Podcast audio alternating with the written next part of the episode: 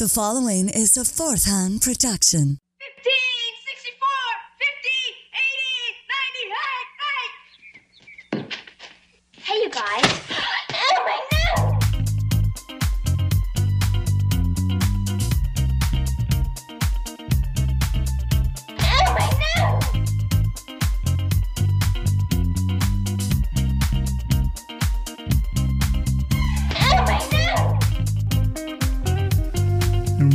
Welcome to a very Brady podcast. I'm one of your hosts. My name is Tach.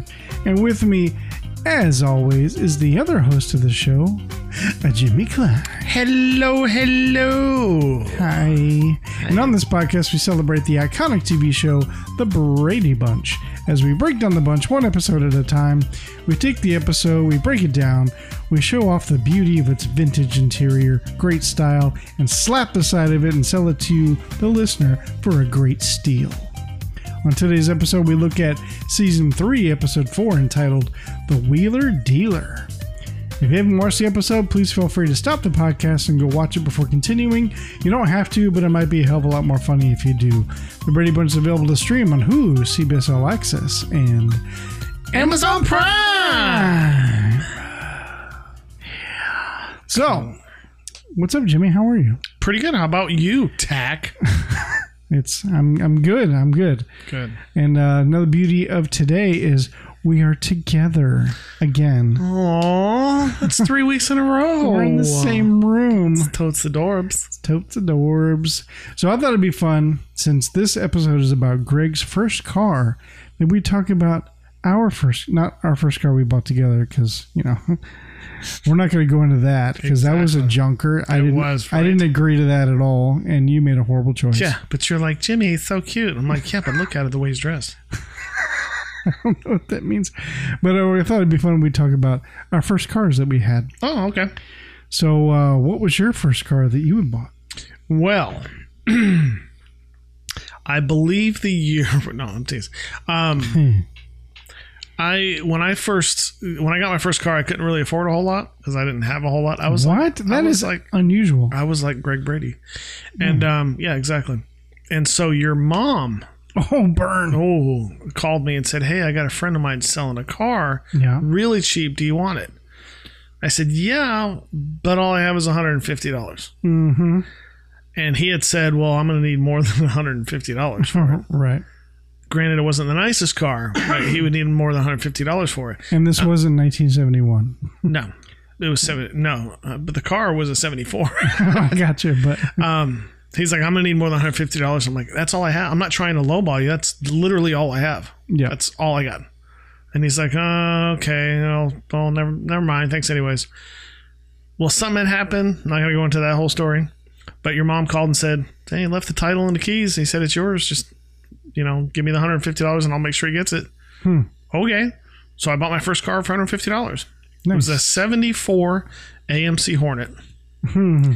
Chalkboard green with right. matching green interior. Um, it had a vacuum modulator that went out, so it didn't have reverse. Right. It was the Green Hornet, Yeah. by the way. We need to acknowledge Yeah. that.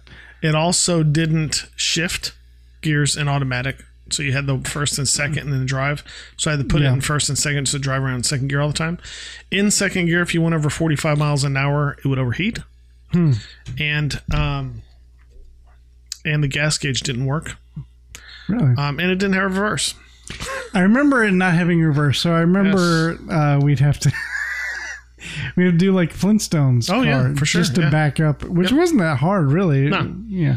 So just kind of like open the door, stick your leg out, and kind of started pushing Right. with your leg, and it, it backed up pretty easily. Yes. So, So yeah, that was my first car, and I loved that car. And to this day, every once in a while, I'll look on Facebook Marketplace to see if anybody's selling one, because I would love to have another AMC Hornet. I loved that car. yeah, it was fun.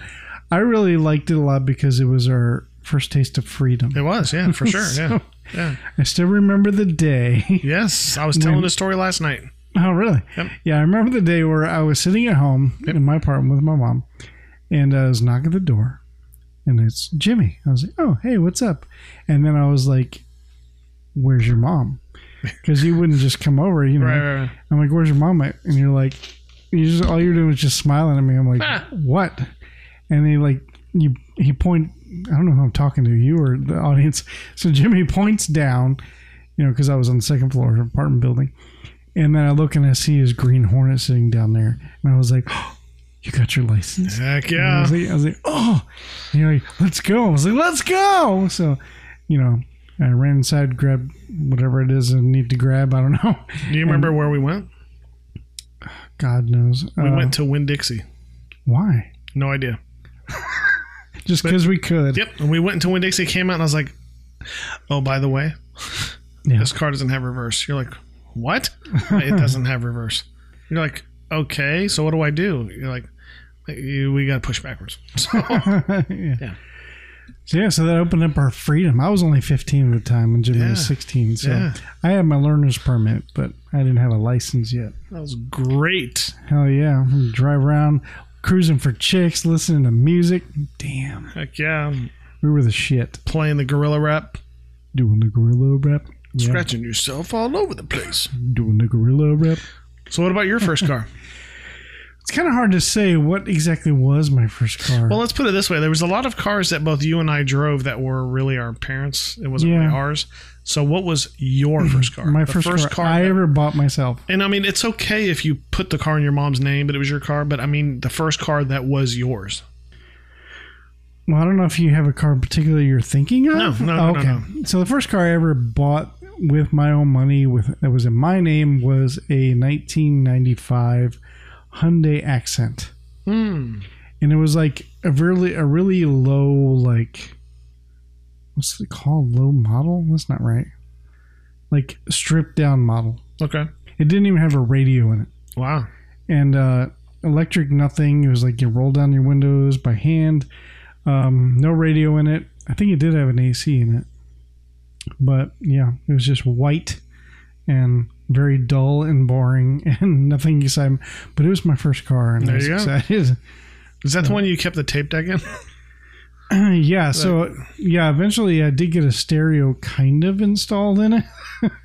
it was just kind of sitting in the hole, and uh, yeah, um, and I remember I brought a speaker, and it was really like it's one of those speakers that would be used as like an audio monitor for like a band, you know. And I just threw that in the back seat, and then ran wires to it, and it was loud, and uh, That's all that matters. Cool. Yeah. So yeah, that was my that was my ride, my Yes. G Funk ride. Out of all the cars you've owned, what was your favorite? And it's okay if it's if you still own it, but what's what's your favorite?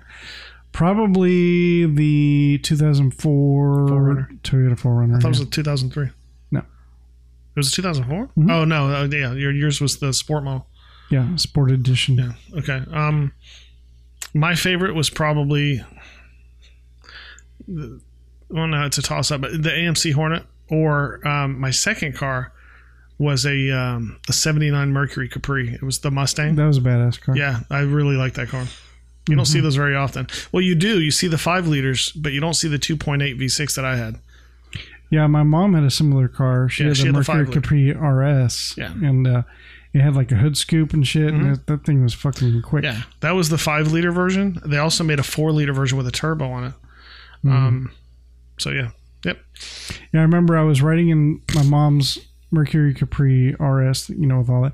And then my mom never drove it like it's supposed to be driven and uh, until my sister's boyfriend had driven the car and I was in the car with him and she was like and he was like impressed by it. He was like, Holy shit. He's like, This car was built for racing.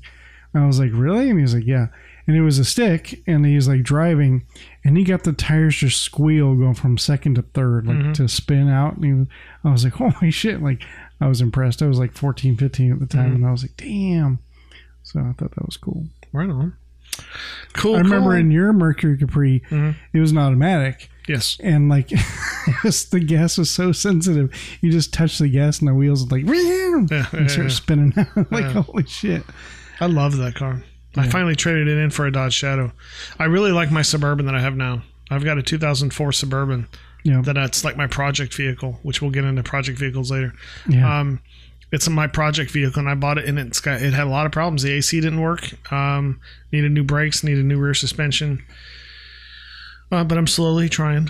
So cool, cool. yeah, All right, well, we'll talk more about that later in the episode. But let's take our first break, and when we come back, we're really going to get into this. This is a fun little episode. Yep. Um, It's another three-parter. Just kidding. Just kidding. No, it's not. it's not. The Brady's are back at home, and we're good to go just like a normal episode. So we'll be back.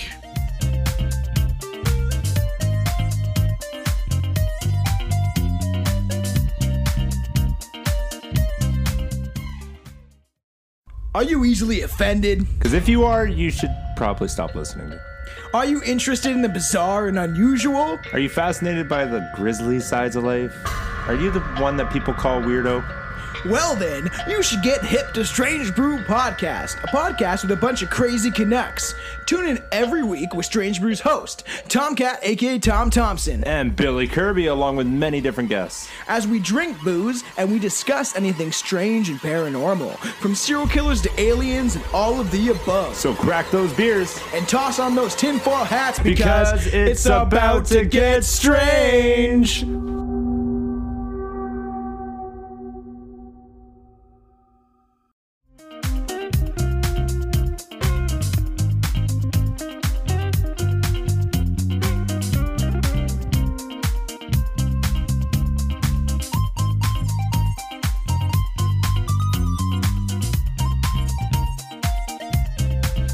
And we are back. All right, so we got the Brady Bunch season three, episode four, entitled "The Wheeler Dealer."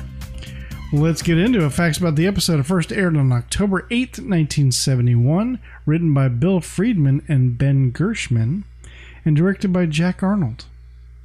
Now, this is according to IMDb. Please help me understand this. Okay, so mm-hmm. it says the convertible Greg navigates through the obstacle in the family driveway in the beginning of the episode mm-hmm. Is a 1971 Plymouth Barracuda. Well, that was a 1970 Barracuda.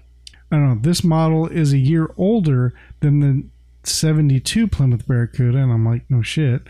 This is in the family driveway in the Fender Benders, which is an episode from Okay. season three finale. Okay. What?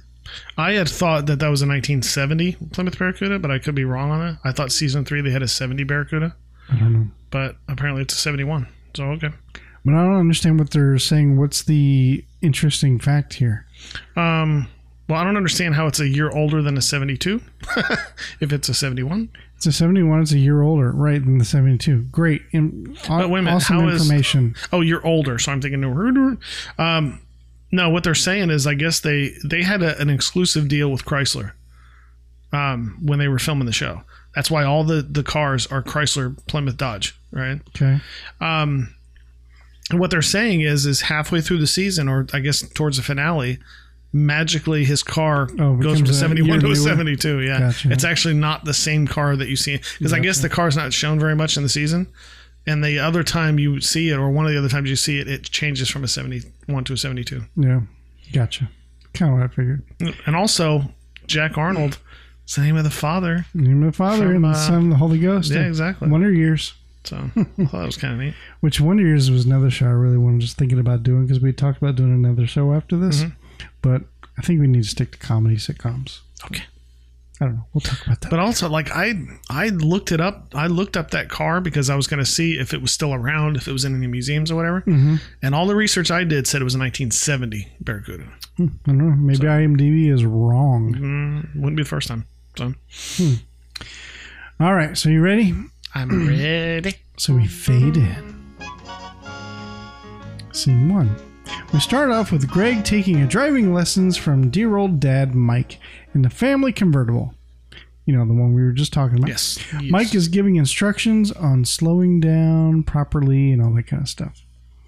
So they finally pull into the driveway, nice and slowly, and there are obstacles all in the driveway, and Greg is barely missing them while Mike is telling him things like, Look out for the wagon and don't drive on the grass. They come to a stop. Greg turns to Mike with a big grin and asks, How'd I do? Mike smiles, nods, and says, Well, you did fine. I'm proud of you. Greg then says, I hope I do as well tomorrow when I take the driver's test. Just so we, the audience, know what's going on. Yes. Uh, Mike gets out of the car and says, Oh, you'll do fine. Greg continues to sit in the car and pretends to be driving on a speedway.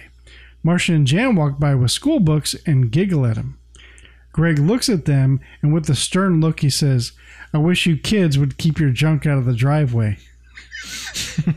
Marcia looks at him. He should have said shit. That would have been funnier. Marcia looks at him and says, Kids. Jan says, Look who's calling who kids. Greg looks at the silly girls and says, When you're old enough to drive a car, you're not a kid anymore. Jan mockingly says, Oh, big man. Greg goes on, and for your information, they don't give a license to just anybody. In 24 hours, I'm going to have one that says Greg Brady, qualified driver. Marcia says, if you pass the test. Greg goes to get out of the car, but forgets to unbuckle his seatbelt and gets caught up. The girls giggle their asses off. Greg looks back at them with a look of death. And then they freeze frame. They freeze did, frame. yeah. They, I think they freeze frame and zoomed in like, They it's a- did. like it's a fucking kung fu movie. Hell yeah, they did. I was waiting for the doodaloo, you know, something like that. Um, when they were driving, that looked like the same neighborhood the house is in. It looks like they went to that neighborhood and drove around that neighborhood. I don't know, maybe. You didn't notice? I I looked a little bit, but I, no, I. Um, when the girls are giggling at Greg, yeah, to me it came across as flirting. It didn't come across as them teasing their brother at all. right. Yeah, like, They're like, hee hee hee. I bet you won't you give me a ride. I bet you won't let me sit on your lap and steer. Wait, what? Okay. So, scene two.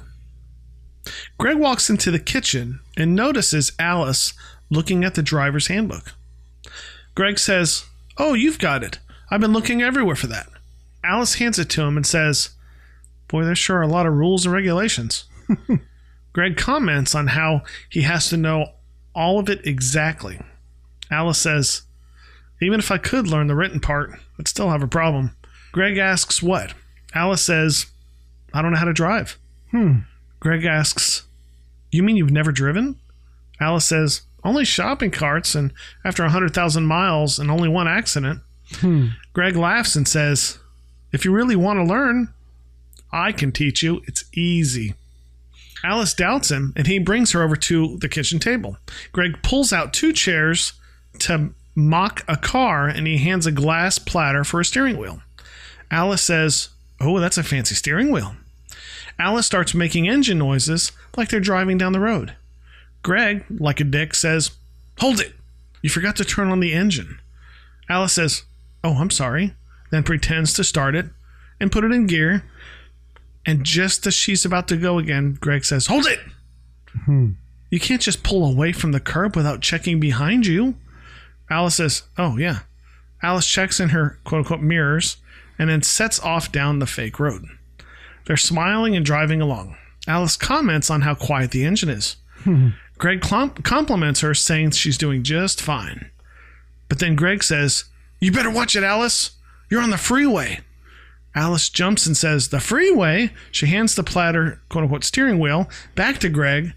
And Greg says, Oh no, I'm not driving on the freeway. Greg panics and quickly hands it hands back the steering wheel. She grabs it and continues on down the freeway. She's doing well until What? Bobby and Cindy walk right in front. Alice quickly turns the steering wheel, just barely missing them as she screams, Look out! Bobby asks, What are you doing, Alice? He should have said, Stay, I'm walking here. um, um, what are you doing, Alice? Alice smiles and says, I'm driving. Cindy scoffs and says, In the kitchen? Alice stops and says, No, on the freeway. Bobby, confused, somehow, actually looks down the fake freeway to see if he sees a freeway. Alice goes on to say that it's her first driving lesson. Cindy then says, We better get out of here. Bobby adds, Yeah, there's this is no place for pedestrians. And they take off down the freeway. Oh, I mean, living room. Hmm. So, like, I felt like she wasn't taking this serious at all. No, she's not. And uh, how the fuck is he teaching her anything? And who? Why would he teach her when he didn't even have a license? Right. I don't know. That's a good question. She's learning how to steer around the kitchen. Yeah. So at some point, Mike had to have known she doesn't have a license. At some point, Mike had to have known if she if she is willing to try to get a license, Mike had to have known that she wants a license. And he had to have known that she's willing to learn. So at some point did he just fucking refuse to show her? Who? Mike? Yeah. Why does Mike have to teach her anything? Well, because she was with Mike before all this before they got married. I gotcha, but she obviously didn't have any interest in learning to drive. She acts like it in this scene she does. Yeah, she does. She's like, I never learned. Hmm. Well, it's not up to Mike. Mike's not her dad. No, no, but he was she was with Mike for a long time, and I'm sure. I mean, he has a car, and I'm sure that if she was to say, "Well, I never learned to drive," I wouldn't mind driving. You know, it'd be convenient for Mike if his maid could drive the kids around. right. And go to the grocery store Yeah, and stuff like that exactly. while he's at work. So does that mean Mike had to fucking, before Carol, Mike had to go to work all day, Mm-hmm. Yeah. come home, and she's like, oh, we fucking need groceries. Like, exactly. And had to drive her to the grocery store. Yep. There's no way. Yeah. But then again, we do learn later how she does get around Yes, at the end of the episode. So Um, I mean, it would make things so much uh, like we were just talking about. It would make things so much more convenient if she did. But um, I love how Greg thinks that he's like a fucking expert. Like when Yeah. he doesn't have his life, he's like you can tell he's kind of mimicking what Mike had said in the car. Yeah. Now you're doing just fine because he even says that in the first scene. So Yeah. it's kind of fun. Scene three: Carol, Marcia, and Jan are in the living room, or is it the freeway? the don't freeway, know. yeah. Carol is waiting on Mike and Greg to come back from taking the driver's test. Jan asks what's taking them so long. Marcia says there'll be no living with him once he gets his license. Carol says, Look, Marcia, I wouldn't tease him if I were you. You're going to be getting your license in a year or two. Jan says, Boy, they'll give a license to anybody. Marcia says, Is that so? Carol tells him to cool it. Because Jen got heated there got, for a all, second. she got all gangster and shit. Yeah. So you want to say it to my face? She's like, I kind of did. I'm right next to you. I don't know what the. How is that teasing him? Like, there'll be no living with him once he gets his license. I don't know what that means. I guess we won't be able to stand him because it'll be annoying. Yeah, like he'll get a big head. I gotcha. Just then, Greg comes walking in the front door, although Jimmy doesn't look very happy. Aww. And he walks past Carol and the girls and says, Oh, Dad had to go back to the office. He said he'd be back in time for dinner. And then he sits down in the chair, just slumped over. Marcia looks at him and says, You don't have to tell us what happened, Greg. Jan adds, We can tell by the look on your face. Carol walks over to console him and says, A lot of people don't pass the first time, honey. What did the man say? Greg reaches into his pocket and says, He said to show you this. And he hands her a piece of paper. While Carol opens it up to see what it says, Greg starts snickering. Carol smiles and says, Oh, you, it's your license, you. Greg laughs and Carol congratulates him. The girls smile, and Marcia, as she puts her hand on her hip, says, Boy, that was pretty sneaky putting us on like that. Jan adds, But we'll let you drive us around anyway. The girls congratulate him and they walk off. Carol boasts about it some more and goes on to tell him that he can borrow her car and she's sure that his dad will let him borrow his too. Greg says, But you don't have to worry about that anymore. Carol asks why. Greg goes on, Now that I'm an official driver, I'll buy a car of my own. Carol, stunned, says to herself, A car of your own? Oh, Mike, do something. No, she didn't say that, but Why does she fucking care? Why is it such a big deal if he has a car? I know. And we find out, Mike doesn't understand why she's being like that either. Yeah, yeah. Well, she was like this before too. What was it? A fucking bike or something that somebody wanted? No, I think it, no. She he wanted his own room. And she's like, "Want That's your own room? Yeah, yeah. what?" Yeah, yeah. And then yeah, And his license is is just a piece of paper. yeah. I don't know. All right. Scene four. Next, we cut to Greg sitting on his bed with Peter and Bobby looking over his shoulder as he looks through a local car sales magazine. As he turns pages, Greg says, Hmm, I wonder which one of these cars I'd rather have.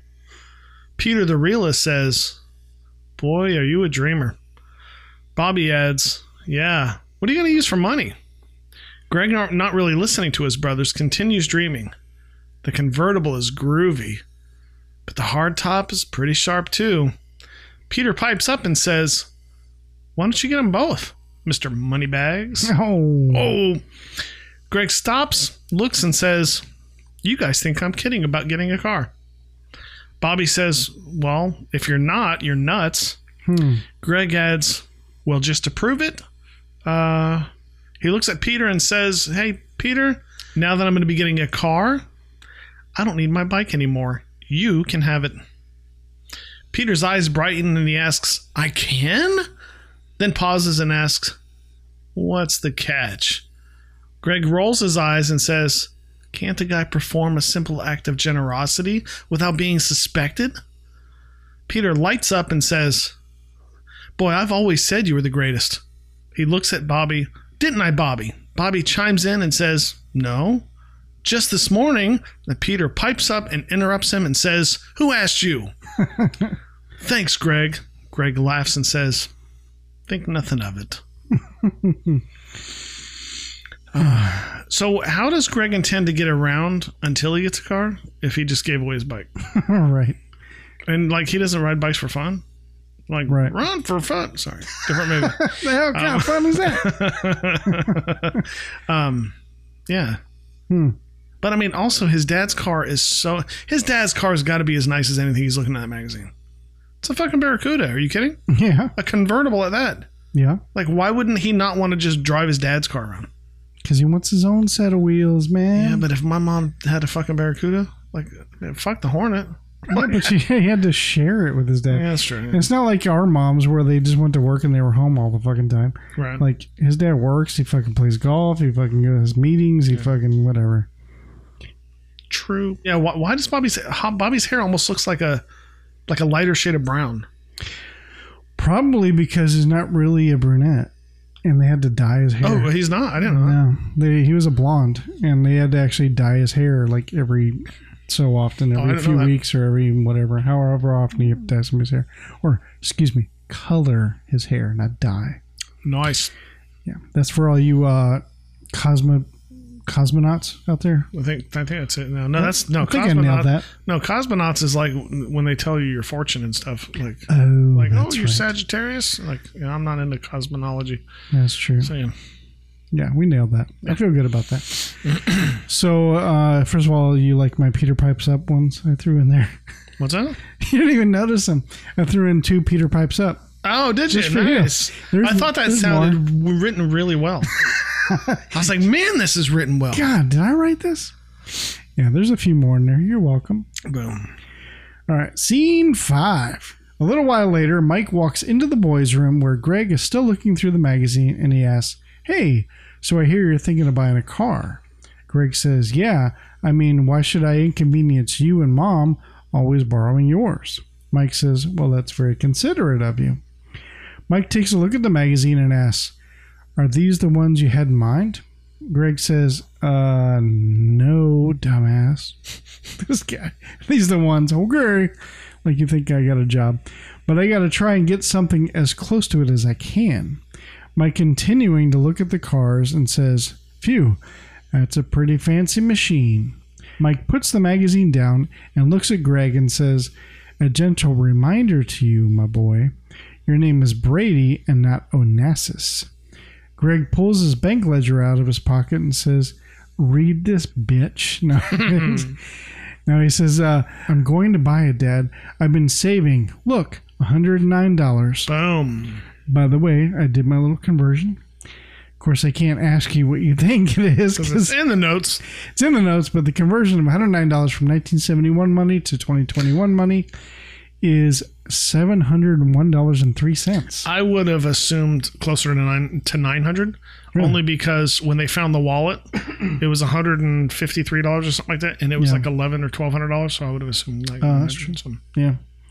Still, $700 to go buy a new car. What is that going to get you these days? It's not, it's going to get you a piece of shit. Yeah. Well, I guess we find out what uh, Greg gets. Exactly. Mike, taking a look at his ledger, says, Hey, you have been adding to it. That's good. He hands the ledger back and says, But I want you to promise me one thing. Before you buy anything, I want you to let me look at it. Greg agrees. So remember that, everybody. Yes, he agrees. Mike adds, How did you manage to save all that? Greg says, It wasn't easy. I had to give up a lot of necessities of life. Mike asks, Like what? Greg continues pizza and french fries and girls. Mike laughs at his son and goes, Girls? girls? No, seriously, what'd you do? No. He's like, you mean boy? I mean, right, girls. Greg thinks for a second. Well, mostly pizza and french fries. And then they both laugh. I was surprised at the Onassis reference. I was like, wow. Well, this is 71. right, so- but I mean, by this, uh, you know, she was already known as a Kennedy. I mean, the Onassis family, of course, but Right. she was already known as a as a Kennedy. so I was kind of surprised at the Onassis yeah. reference. Hmm. And also, wow, a whole hundred and nine dollars. Well, you gotta think, you know, what if like Jake came up to you and said, "Hey, I saved up seven hundred dollars," That'd be impressive, I'd be like, "Where the fuck did you get this money from?" right? But I mean, back then it seemed like they let kids actually work more. You know what I mean? Like Or you- plus they get an allowance. that's true. Yeah, Jake doesn't really get an allowance. Yeah, my son didn't either. Scene 6 Mm-hmm. Now we're in the den with Mike trying to work Mm-hmm. with while Carol Buzz Killington Brady is saying nay, whining to Mike. Shocking. Yeah. I still don't like the idea of a 16 year old owning his own car. Oh, jeez. Mike sighs and says, Look, honey, we did promise him, and he's had driver's education at school. He mm-hmm. passed his test. He really is a good driver. Carol says, I know, but why why can't the why can't he drive your car or my car? Mike reminds her and says, Your car? Psh, okay. Which is what he should have said. That's what he should have said. Yeah. Like, what, what do you mean, Carol? You don't have a car. Hmm. Mike says, in the long run, what's the difference? What difference does it make? Your car, my car, his car? You got to be logical. Damn. Yeah. Carol says, I don't have to be logical. I'm a mother. Damn. I'm a woman. I ain't got to be logical for shit. Mike laughs and says, I think you're worrying prematurely. Because by the time he saves enough money for the one he wants, the 1999 models would have been out. Carol shakes her head and says, Oh no, he wants to buy a car right now. Mike says, Look, he's only got a $100. He's not going to be satisfied with anything he can get with that. Carol asks, Just a $100? Mike assures her, Yes, delusions of grandeur. I mean, what kind of car could he get for a hundred dollars? Oh, man. Hmm. So, Yeah. like we had discussed earlier, like she's done this in the past. Yep. Like for some reason, she does not want the kids to own anything or have anything themselves. I know. It's all for one and one for all. I think that was Mike's phrasing, by the way, back like in the first episode. Apparently. Like I'm surprised they don't go to dinner. What are you doing? Getting your getting myself a plate? Why do you have to? Why can't you eat off my plate? Like what the fuck are you talking about? Really? That's I mean, yeah. Um, Mike, do something. but I mean, anything he does in his car, he can do in their car. What do you mean? Like, Well, like Caitlin brought this up last night. She's like, "Are they afraid he's gonna like buy drugs or something? Because he can do that in their car. Like, what's what could he possibly do in his own car that they, they, they he can't do in their car? um, it's all about like bringing people down. They can't own property. It's true. Mm-hmm. Look at Alice. They won't even let her have a driver's license. And also, I got a feeling you're going to disagree with me on this, Oh boy, here we go. but 100% Carol has a mullet. I think she does. Yeah. I don't remember, but I remember her having a mullet at one time. I mean, if you look at her straight on, that's 100% PTA business. You know what I mean? for sure. And if she turns around, you're like, oh, Yep, you she's listen got to like this flap in the back. Yeah, and turn around, it's like you know Kip Winger, you know, walking away from you. So Kip Winger. An old reference. yes, hmm. so Then again, we were talking about the Brady Bunch. So, there you go. scene seven. We'd immediately cut to Greg talking to his buddy Eddie, who is trying to sell a convertible junky piece of shit with a sign on it that reads "For sale like new" on it. the guy says, "She's a beauty, ain't she, Greg? I'm only selling her because I need a fast hundred bucks. You know, I got five or six guys just waiting to buy this baby." but I'm cutting you such a good deal because I want a friend to have it first. Greg thanks Eddie for that and says there's an awful lot of chrome missing down there. And these dents, Eddie chimes in, What chrome missing? I got them right here as he reaches in the back seat and pulls out missing chrome pieces. Eddie goes on, Just straighten them out. And as for these dents, just take it to the auto shop at school and they'll pound them right out for you. As he slaps him on the arm. Greg tries to open the door to get in, but he can't. Eddie says, So it sticks a little. And when you own a convertible, you don't open the door, you just jump right in. He pushes Greg aside as he casually and very cool like jumps right in the driver's seat.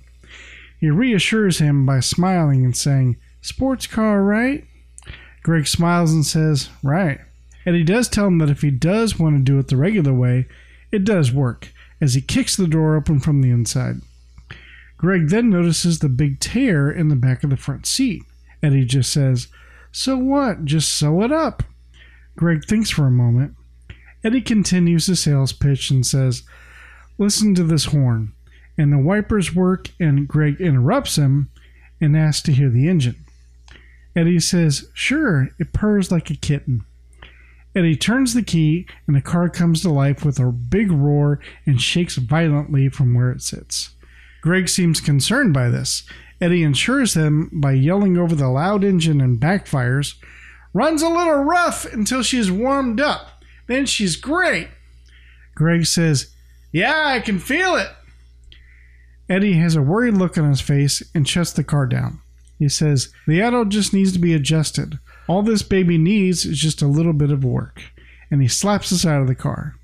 Greg, coming to his senses, says, Yeah, Eddie, I don't know. Eddie gets out of the car in a panic and says, Hey, for just a hundred bucks and a little bit of work, you get yourself a car that's maybe worth five hundred. Greg smiles and asks, Is that all it takes is a little work?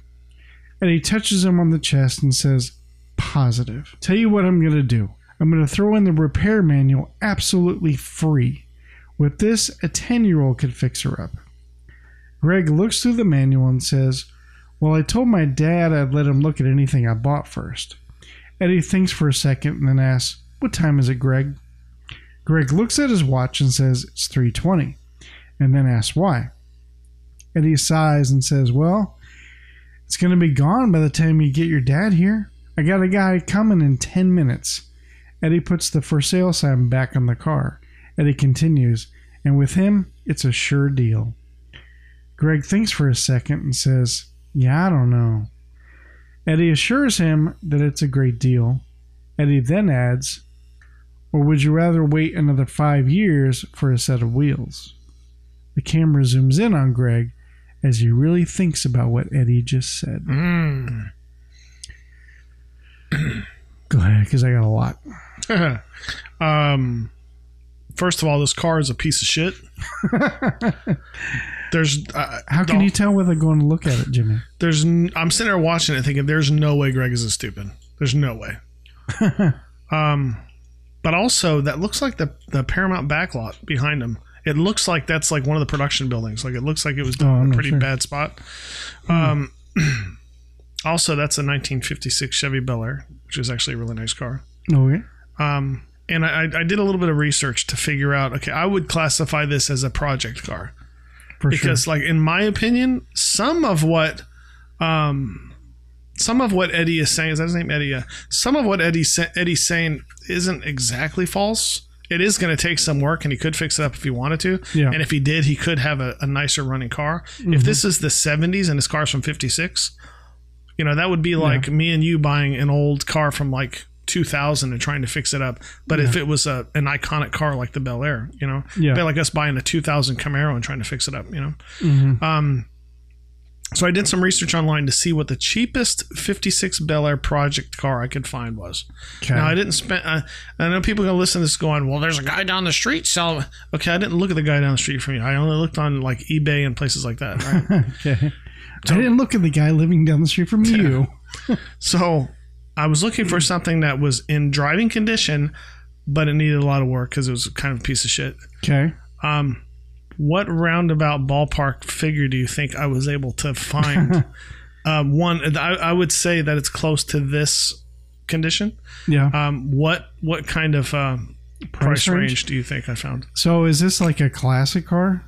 I'm guessing. This is a 50, yeah, the 56 Bel Air, yeah. I don't mean classic because yeah, it's old, so it's considered classic. Like meaning like, is this like a collector's car? Like, you ever have you ever heard of like a quote unquote 57 Chevy? yeah, This is the 56. Like, this is one year off from that iconic car. gotcha. Uh, well, seeing is in this condition, but it's a it sounds like a collectible. So there's probably a little. I would say maybe, I don't know, twelve hundred dollars. 10,000. Holy shit! And to put it in perspective, Greg bought this for $700. Well, in uh, 2021 money. Oh, sorry, that is Yeah. 2021 money. And so that would be like me and you buying a 2000 Camaro that runs but needs work for $700.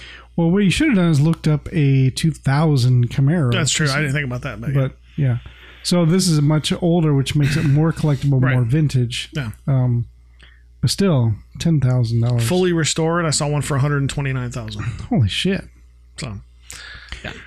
So I liked this actor guy Eddie. I thought he did a really I thought good he did job. a good job too, yeah. He did. He had great facial expressions. He he's doing that great salesman act really well. I was like, who is this guy? I Mm-hmm. I looked him up to try to see if he was anybody, and he's really not. Um, he didn't have too many acting credits. His name was Christopher Beaumont. He didn't have too many acting credits. He did a lot of stuff like back in the seventies and eighties. Like he did, he was on Chips. He was on Fame. He did Highway to Heaven. Um, but he was also a writer and producer of some of those episodes as well. Okay. So, um, and also later in life, turns out he was the stepfather to Robin Thicke. Interesting. But there was also some interesting facts about Christopher Beaumont's dad, which I is thought that last name Charles sounded familiar. Beaumont. Okay, yeah. So his father, Charles Beaumont, Beaumont, was a writer. He was fascinated with like dark tales type stories. Right. So he would write stuff like that, but he was also um, he even wrote a couple stories that were published in Playboy when he was in his twenties. Okay. He was later the main writer along with Rod Serling for the early years of the Twilight Zone. Um, also, not so fun fact, but his childhood wasn't that good. Remember, we're talking about his dad, not this guy Eddie. Okay. Um, his childhood was not that good due to his mother having mental illness. Oh.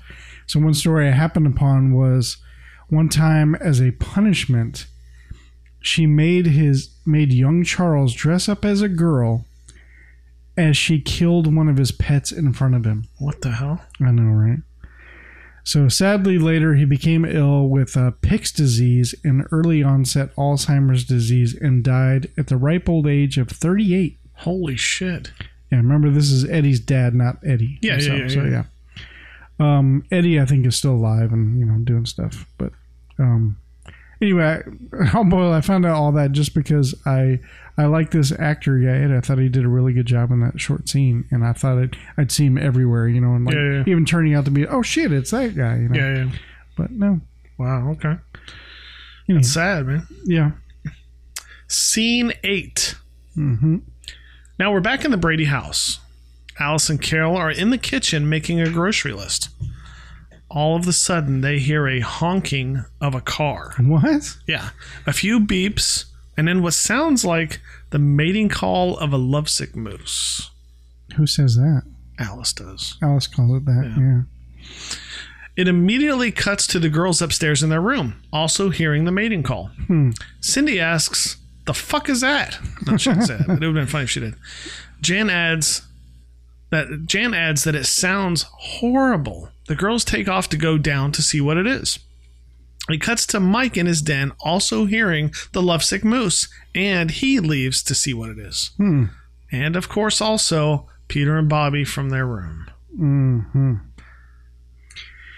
So, I wonder what it is. So, It- nine. It's, it's probably his car because we just saw it as a piece of shit. oh, but I thought he was going to wait till Mike looked at it. I don't know. That's what he was instructed He's, and he's agreed upon. a young rebel. He's groovy.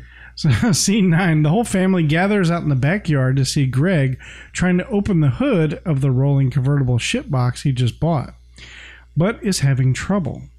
Meanwhile, the sad sound of the dying horn is still loudly blaring. While still trying to open the hood, he notices the whole family staring at him. He smiles and says, Hi. Mike yells over the noise and asks, Greg, Could you turn that thing off? Greg walks towards Mike and says, Dad, I've tried. As soon as they get the hood open.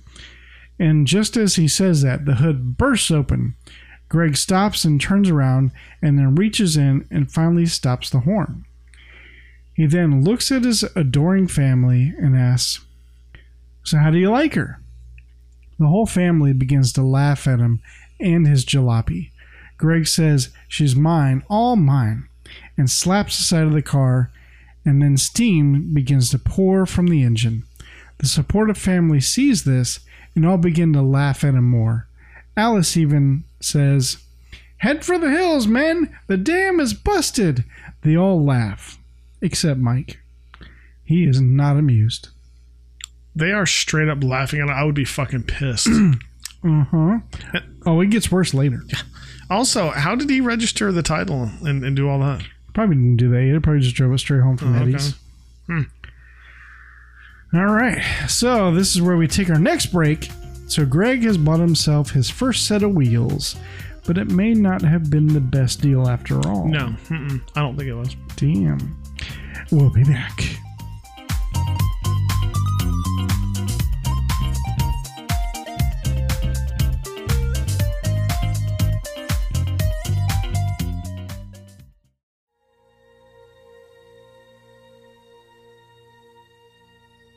Space, the final frontier. These are the voyages of the waste vessel the Black Swirl. Its ongoing mission to explore strange new stories, to seek out new laughs and new absurdity, to boldly go where no sci fi podcast has gone before. Welcome to Close Encounters of the Slurred Kind.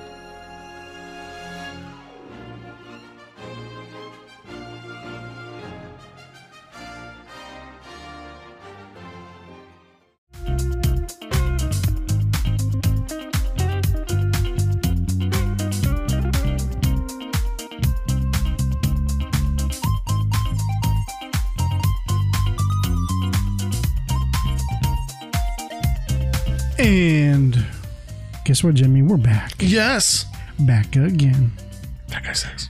Fat guy sex. Nobody has any clue what that means. No. all right. well, on our break, Jimmy was beatboxing. Yes. and he did the fat boys whatever and i was like that sound like fat guy sex and now you're in on the joke Exactly. Yep. So jimmy what- Yes. what, was it that you wanted to ask uh, when we were coming back we were going to come back from break you were going to say something and i was like well, well let's save it We'll wait till we come back and then go back and look at my notes. so uh, you were going to say something go ahead Um, uh, I don't know. I have no idea what I was going to say. damn jimmy you're like always so good at this you know I do remember like you ever watch Seth Meyers like his show that comes on? I don't know. I, I watched it a lot when it first came out. I don't. I don't. I don't watch too much nighttime stuff anymore because it's so Right. political. Yeah, but like, if did you ever watch Seth Meyers? Okay. Nope. One thing he would always do during his monologue is because he also had um, what's that like SNL guy that was on there that's on his Uh, show? Fred Armisen. Yeah, Fred Armisen. He would always like turn to him and Fred Armisen. He always force Fred Armisen into this improv every time, and he would always set up something for him, and it was different every single night, hmm. and it would just set him up to do this full like whole like improv thing, and it was so funny every night. And I was just impressed with his like improv game. So me and you both have fourteen year olds. Well, not yet. My son will be 14 in March, but yes. I thought he was already fourteen. no, they're six months younger. Five months, Five months. That's right. I always say six months, and you remind me. No, no, it's five months. and it's five months to the day. October 9th and March 9th. Exactly, That's right. Um, but either way, we both have teenagers. Yep. Um, I don't know how your son is, but mine is already talking about what cars he wants. No. to the point where there's a guy around the corner with the model that he wants sitting in his driveway and it's obviously sitting there a while. He totally 100% wants to go up to the door and knock on it and say, Hey, what's up with this car in your driveway? Like, can I buy it? You Um, should totally do that. Because he knows that I have the tools and, you know, I like to think I have the know how to fix that. it. Um, well, that's always been the agreement. Uh, Well, the way we worded it to him was, you know, you can either get a car when you're 16. It's probably not going to be what you want, but it'll be reliable and easy to work on. Or you can get more of something that you do want when you're 14, but it's going to be a piece of shit and you're going to have two years to fix it up. Yeah. So that's always been the agreement, right? And he's been now he's starting to pressure us, you know. Um, how do you see the purchase of your son's first car going? Like, how do you like nowadays is different. Like, obviously, Right. kids don't save up money like Greg did. Um, Right. Kudos to Greg, but my goal, what I would love to happen in a perfect world, perfect scenario. Just, so I almost called him Jimmy. Although I'm still not convinced that that, means I can call you dad. I'm still not convinced that he's not yours yet because you two are so much alike. is this going to be some story about you buying a Dodge or something and giving him in your old car? No, I'm, te- I'm teasing. I'm joking. Like, I got a feeling that's what you're saying. That's yeah. God. So my goal is to um, have a decent job to where I can buy a Smodge Schmalinger and then let him use my old car that I have yeah. now. yeah. No, but yes, that, that is my plan. In perfect world, I'd love to be able to upgrade my car and uh, just have him use mine. Not necessarily give it to him, but maybe give it to him. Does he seem like he's into cars at all or no? No, So he probably wouldn't care driving that. No, not at all. Okay. Um, at least not right now, but that can change in a couple of years. Right, um, right, right. He's still like a very young 13. So I don't want to talk too loud because he can hear me or potentially could hear me right now. And he's still a very young 13. So like he still hasn't, he still has the, like the little kid voice and, you know, so. Right. See, my son, um, you haven't seen him in a little bit. You saw him a I've few seen- months ago. He's like a man. He's Yeah, like taller than us. He's taller than me. Like he's starting to fill out. Well, the last, the latest thing I've noticed was he's starting to fill out shoulder wise and everything. yeah. So he's he he's taking on more like like you know my older brothers. All of them are taller than me, and when I was growing up, they're all bigger than me, and he's kind of taken on on their size. Um, Yeah. and the vehicle he wants is a um, a '99 to maybe 2003 uh, Jeep XJ, the old boxy Jeep Wranglers, Yeah. the the square body ones I like boxy Um, vehicles. because you can pick them up in really good condition for about three grand. Um, fifteen hundred getting into the territory where it probably needs transmission problems and stuff, or has transmission problems and stuff. Yeah. Um, that's what he really, really, really wants. Um, so I have the suburban, um, and so I was I was kind of secretly hoping he would want my suburban, so that I had a reason to buy another one. Um, but he doesn't.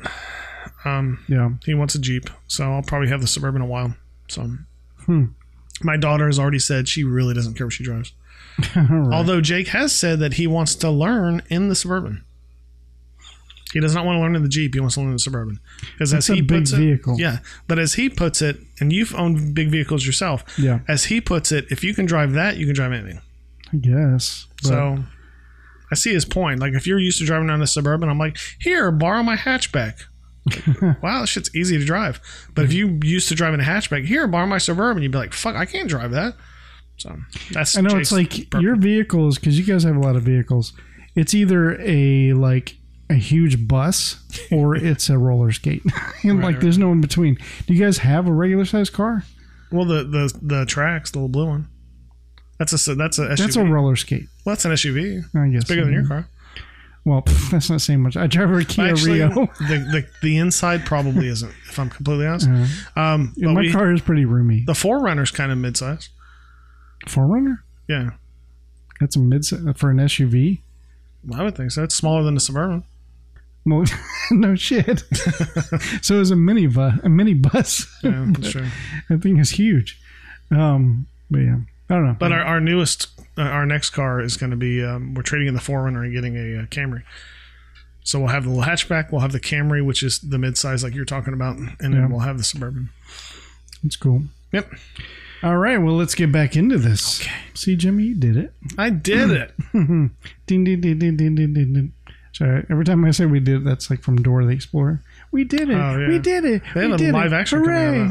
I know, I never saw it, but I want to see it because the trailer looked funny. You want to see because you think she's hot, don't you? No, I don't even remember who Oh, it okay. is. Okay.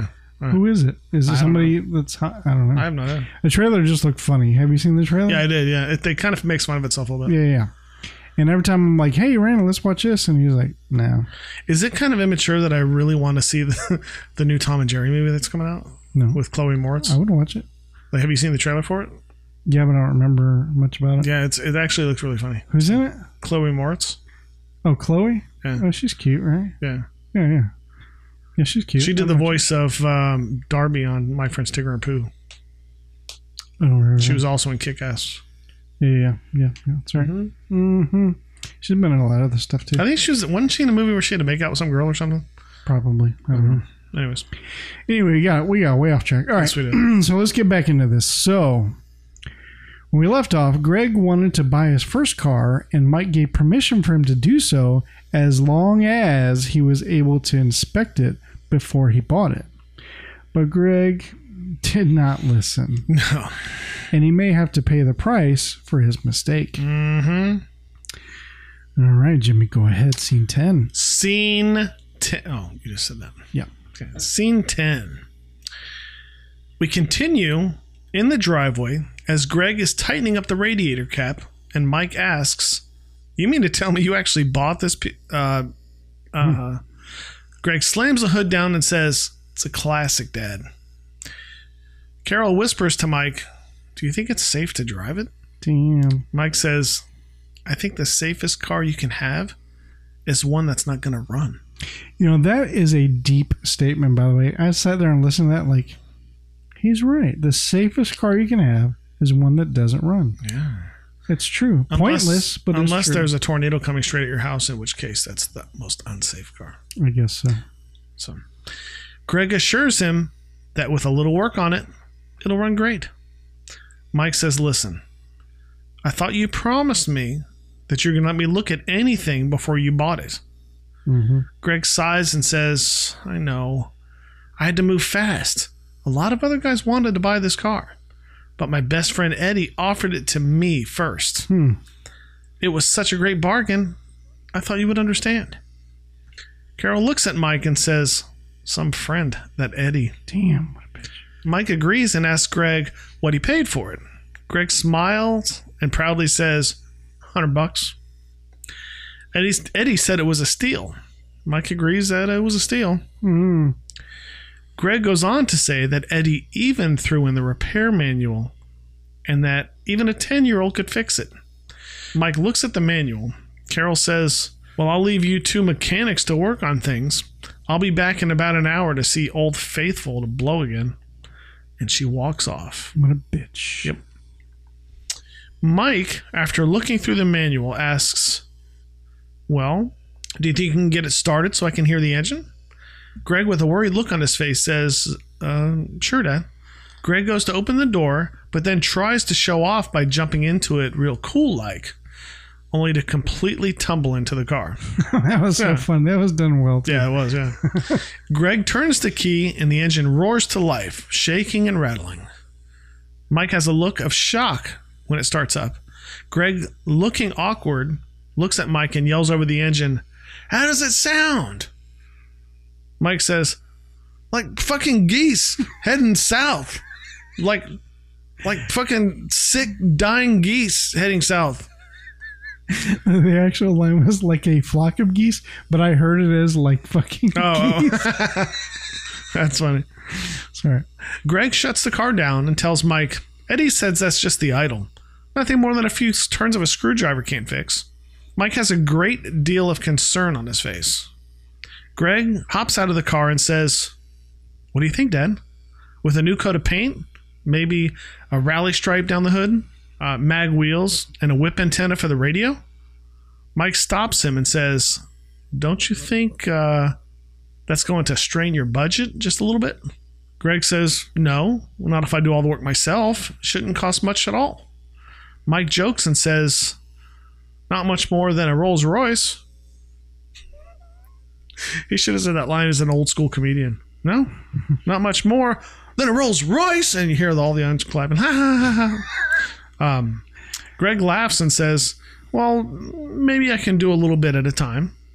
Mike caves and says, All right, we'll work it out. Mike looks at it and says, You know, it kind of reminds me of an old car my dad used to have. He pauses for a second and says, As a matter of fact, I think it is my dad's old car. And off. Burn. And then he like pulls on a microphone from somewhere and just fucking drops it on the on the driveway. I wanted to walks say that a couple of times, but I couldn't Yeah? find the right time to say it. But I think you nailed it. anyway, his fumble in the car, it was like done so well because it looked like a real fumble, like he Yeah. actually tripped. It was fucking awesome. But like like nowadays, like who would see like again a 2000 Camaro be like, this looks like my fucking dad's old car. No, it looks like Bumblebee. What the fuck are you talking about? This isn't a piece of shit. Like this is a relatively nice car. Like so, I don't know. um, I think, in my opinion, as a parent, I think Greg should be punished. For what? Well, I mean, I understand it's his money, but he promised that he would let Mike look at the car. I think life is going to punish him anyway Yeah, because of this mistake. I think he'll learn a, a good lesson out of it. And Right. I mean, he's like 16. What are you going to punish him with? I don't know, Can't but I mean, him. What are you going to do? Right. I mean, if he can't, I mean, he's already shown constraint saving his money. Yeah. But as a parent, I would I wouldn't force him, but I would at least offer him and say, "Hey, would you would you rather us hold on to the money? That way, you can't do this again unless I look at it. And the only way I'm going to give you your money is if you let me look at it. Hmm. Yeah. And I'll look at it, give you my opinion, and if you still want it, I'll give you the money. But you at least have to let me look at it before I give you the money. That way, at least you hear my opinion. The way I look at it is just the way, same way as Mike does. I mean, he is going to learn his lesson, and I bet you he won't do this again. He's not. I mean, uh, the way when kids get like this, they're not going to listen to their parents anyways. No. it's not going to happen. He could his kid could come out and said, "I I don't think you should get it." He Right. still would have got it. Exactly. Yeah. But I still think I would just, well, yeah, fuck it, whatever. All right, let's try to work on it. Let's. But at it least then Mike would have had a chance to try to talk sense into him. yeah. Um, why is Carol being such a raging bitch? like Oh, your she's car fucked up. I'll be back in an hour to watch it fuck up again. like way to support your son. Like she's not even remotely supporting him in any way, shape, or form. Right.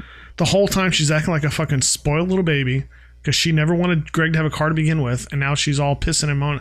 Like, okay, bitch, Don't you didn't. forget laughing at him when it was Yeah. messing up. It's like, come on, like you didn't want him to have a car to begin with, and now you're pissed off because the car you didn't want him to have doesn't run. Like, can you pick your side, please? Like, what, Right. what side of the face are you going to talk to ne- talk from next time? Um, and I thought it was funny. Mike is like, um, uh, yeah, whose money are you going to pay for with that? Because he's like, isn't that going to strain your budget? It's like, that's a polite way of saying, uh, I'm not spending money on this piece of shit. Yeah. And he said, well, I'll do a little bit of a time. Yeah. Uh, later on, there's a montage that seemed like it, it took about six hours. Yes. Yeah. so, anyway, scene 11. A little while later, we see Greg working on the car with the hood up and the manual in his hand, all covered in dirt, grime, and grease.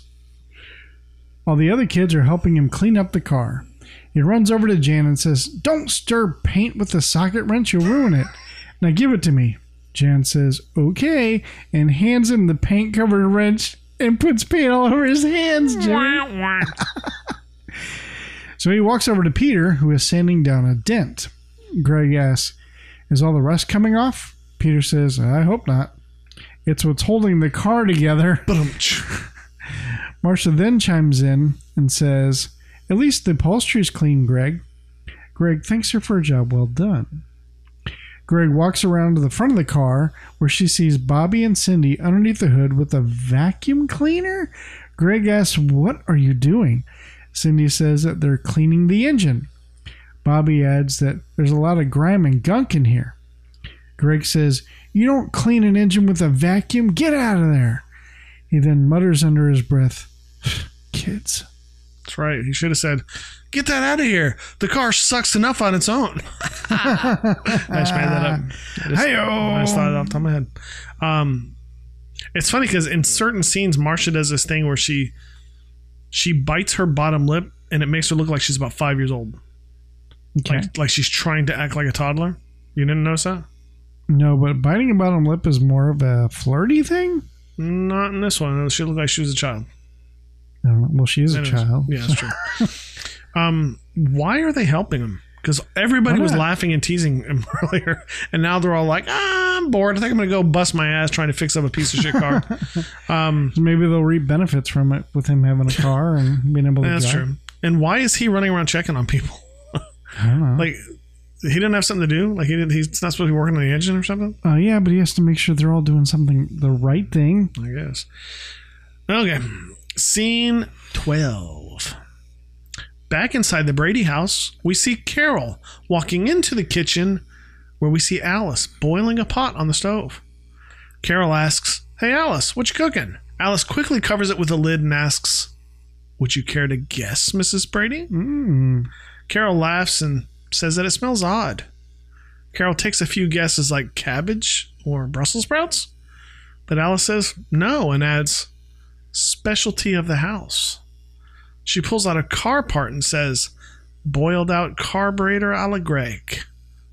They both laugh. Mm, sounds amazing. Okay, what the fuck is Carol wearing?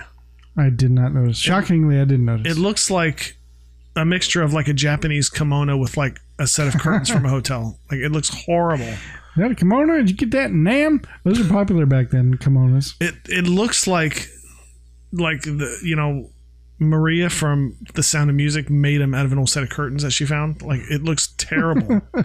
um, also, do you know why they're boiling the carburetor? Well, I assume to clean it because Yeah, they don't have yeah. like a like a what's that sound thing?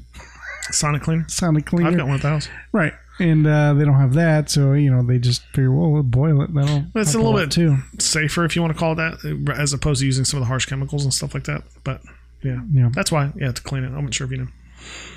Scene thirteen. Jimmy, now it's big reveal time Oh shit! because he he, he worked on it a little bit at a time, which really just seemed like one afternoon. They use a really, really corny. I'm not going to call it an effect, but a, a film gag, if you want to call it that, to to do this reveal. Which I'm going to see if you know what I'm talking about Okay. in a second. Okay. I can't think of what you're saying off the top of my head, but we'll get to it. It's so simple that you you probably noticed and didn't even realize that's why they did it, or you probably did. I don't know. Either way, mm-hmm. we'll find out. So it's big reveal time. He brings everyone out in the backyard to show off the work he and everyone has been doing. Mm. He has the car covered in a large sheet and says that it took a lot of work, but he has the engine running like a watch. Mm. Alice looks down and notices a bunch of car parts laid out on another sheet on the ground. She asks, What's that? Car parts for the watch? Greg says, No, I redesigned the engine. Bobby heads, That's just extra junk we didn't need. Greg proudly says, All right, everybody, you're about to see the hottest set of wheels this side of Indianapolis, which is a weird thing to say in California. is. Yeah. Then attempts to rip off the sheet, only it's stuck. Oh, Indianapolis like Speedway. Oh. That makes total sense now. Okay, I gotcha. Uh, Greg continues to pull the sheet, but it won't budge. Peter pipes up yeah, and says, I think we put the cloth on before the paint was dry. Greg says that he thinks it's just caught on the door and climbs over it to unstick it. He finally yanks off the cloth to reveal a beautiful car. It looks brand new and is definitely the hottest set of wheels this host has seen on this side of Indianapolis. That's right. Man. Oohs and ahs come from the family. Alice says it looks marvelous. Hmm. Greg gets excited and says, Wait until you hear the engine, and climbs inside to start it up. It starts up perfectly Nice. And purrs like a kitten. Nice. Man, I bet Eddie is going to eat his words. Hell yeah, he is. Greg goes on, I fixed the horn too. In fact, I rewired all the electrical circuits. Listen to this horn. You notice when he said that, then Carol has like, oh, oh, look at my big man. Greg pushes down the horn and no noise is heard. Hmm. But instead, the wipers begin to go back and forth, all while spraying wiper fluid everywhere. Oh, Greg fumbles as he tries to turn it off, but now the roof is going up and down. Greg freaks out and tries to run to the back and is pushing down on the cloth top roof as it seems to have a mind of its own. Meanwhile, once again, his family mocks and laughs at him. Carol is literally pointing and laughing at him. yeah, she is. Nobody is offering to help him. Now steam begins to pour out from under the hood, just as the hood pops open, and the mating call moose horn starts going off again, all while the seat reclines for no apparent reason. Mike gives him advice from afar and says, You better bail out. Uh, there's a lot of ADR in this scene. I didn't notice. I Uh, noticed in tons. the the Ghost Town, but not in this. Yeah, this one there was a lot of, especially when it was like, I think it's stuck on the. You could tell it was like all done in post. But anyway. Um, yeah, I, I touched on it too. Once again, everybody's fucking laughing at him, which is sad. But anyways, um, didn't he have a repair manual? Did he fucking read it? like, like, or did he just look at pictures? Yep, that's that. Yep. That would have been a funny thing for Mike to say, "Son, uh, did you look at the repair manual?" Yeah. But also, like, I started wondering, like, how did they rig the car like that? Like that had to have been a heavily rigged Oh car. my god, I was thinking the same thing, and I was almost typing that, Yeah. but I was like, no, that's a dumb question. No, like they. But also, I got a feeling this car has been used before, and I tried to find it and I couldn't find it because if you notice, yeah, when you see the piece of shit car, right. you only see it from the passenger side. I never really thought about. No, that's not true because you see it from the driver's side in the beginning over at Eddie's. Oh no, that's it. Yeah, from the driver's side. I'm sorry. You only see it from the driver's side when it's a piece of shit. Oh, And then when it magically transitions to a nice car, you only see it from the passenger side.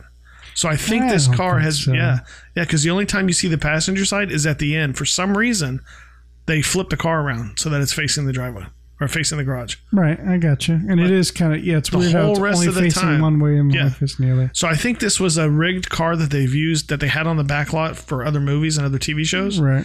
Um, because one side looks like a piece of shit and the other side looks really nice, and the car's already rigged to do all the shit. Oh, good question. It's like even back when they were like starting it up and it was like all shaking. I was Yeah. like, how the fuck do they do that? Yeah. So I got a feeling this car probably had a shit ton of wires running to it with a bunch of electrical shit inside it. Right. But I get a feeling it's it's designed to be nice on one side, piece of shit on the other. Hmm, maybe. So, and then what a lot of movies, what they probably do is they probably just flip the screen. That way it'll look like the same car, same direction. Right, right, right. But Do a reverse angle. Scene 14. Mm-hmm. A little while later, Mike and Greg are standing next to the car. Greg says, Boy, did I ever get stuck with a lemon. Hmm. Mike goes to lean on the car, and Greg stops him and says, Be careful, Dad. You're liable to crush the door. Damn. Mike laughs. Greg mumbles, Some friend, that Eddie. Mike says, Oh, forget about Eddie. You made a business deal, and he got the best of you. That's all. Greg says, well, That's the last time I do business with a friend. Mike says, Well, I think you learned something about the business world. Greg asks what he means. Mike goes on, Well, take sellers. They've got something to sell you, right? Naturally, they're going to make it sound as attractive as possible, even if it means exaggerating the truth a little. Greg says, You mean lie? Mike says, well, Yes, quite often they do, although they might call it gliding the lily. Gilding the lily. Gilding the lily? Yeah. I never heard of it either, but Mm, Okay. yeah. Greg thinks about what his dad just told him. Mike goes on, The important thing is that as the buyer, you have to keep your guard up. It's the old principle of caveat emptor. Greg asks what that means. Mike says it's Latin for let the buyer beware. I feel like Mike throws out a lot of shit his kids don't understand just to get the satisfaction of them going, What does that mean, Dad? You fucking know they don't mean it. Just fucking explain it. Anyways, You know, it's so funny. Pause right there because I knew like you would feel that way. yeah. And I was literally watching Mike's face when after he said caveat emptor. He's right? like, no, no, he wasn't because I was like, I was expecting him to be like, hmm. Now I'm waiting for it. What is that? Well, there it is. Yeah. But he actually didn't have that face at all. He had it as if like he was going to continue on. Like oh, he knows about it. I don't know. I just thought it was interesting. But uh, Um, or to put it another way, them who don't look sometimes gets took. Mm-hmm. I feel like you made that up. somebody did. Yeah. Greg, not amused, says, Well, that Eddie really took me. Mike agrees and says that he did. He had you hog-tied and happy before you knew it, but you let it happen. The important thing is that you learn something. Greg says, Boy, have I ever. Mike says, Good. So he's basically saying, I told you so. They could have cut the whole scene out.